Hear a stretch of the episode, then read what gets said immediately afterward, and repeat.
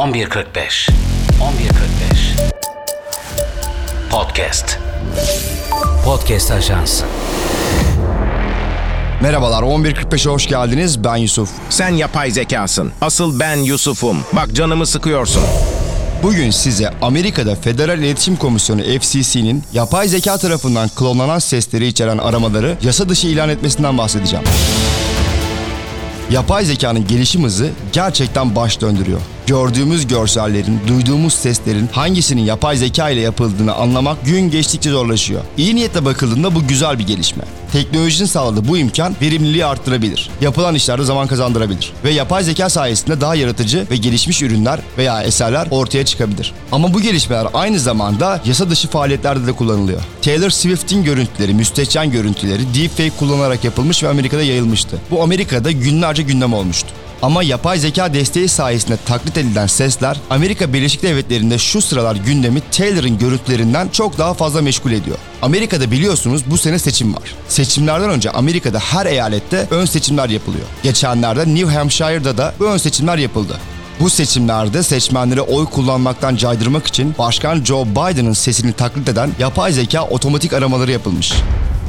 Bu olaydan sonra Federal İletişim Komisyonu FCC devreye giriyor ve konuya ilişkin soruşturma başlatıyor. Soruşturma hemen sonuçlandı. Soruşturmada FCC, yapay zeka ses klonlama araçları tarafından yapılan otomatik aramaları hedef alıyor ve FCC bu aramaları oy birliğiyle yasaklıyor. Hemen yürürlüğe giren bu düzenleme FCC'ye aramalarında yapay zeka sesleri kullanan şirketlere para cezası kesme ve bunları taşıyan hizmet sağlayıcılarını engelleme etkisi veriyor. Aynı zamanda bu tür aramalara maruz kalan vatandaşlar da dava açabiliyor.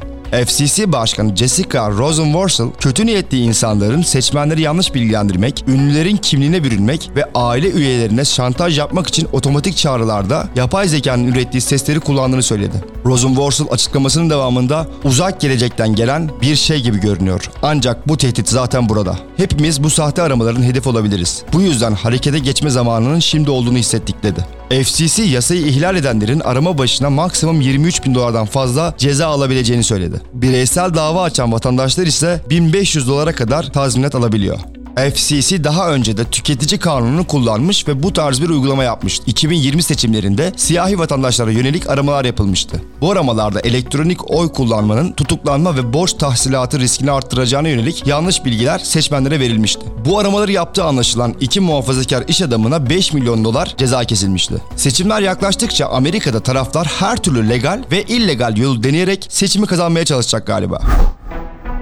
Aspen Enstitüsü Yapay Zeka ve Demokrasi Direktörü Josh Lawson, FCC'nin kararına rağmen seçmenlerin kendilerini telefon, mesaj ve sosyal medya yoluyla hedef alacak kişiselleştirilmiş spamlara karşı hazırlamaları gerektiğini söyledi. Önce Taylor'ın deepfake görüntülerinden sonra ışık hızıyla çıkan deepfake yasaklama kararı, sonra Biden aleyhine olan telefon aramalarına yine aynı hızla yasaklama kararı. Sosyal medyada şu tarz yorumları görmek mümkün bu yüzden. Eğer Taylor cumhuriyetçi olduğunu söyleseydi bu kadar hızlı bir reaksiyon görür müydük Beyaz Saray'dan? Ya da yapay zeka ses klonlama araçları Trump'ın aleyhine olsaydı Amerika'da bu olay bu kadar gündem haline gelir miydi? Rosenworcel ne demişti?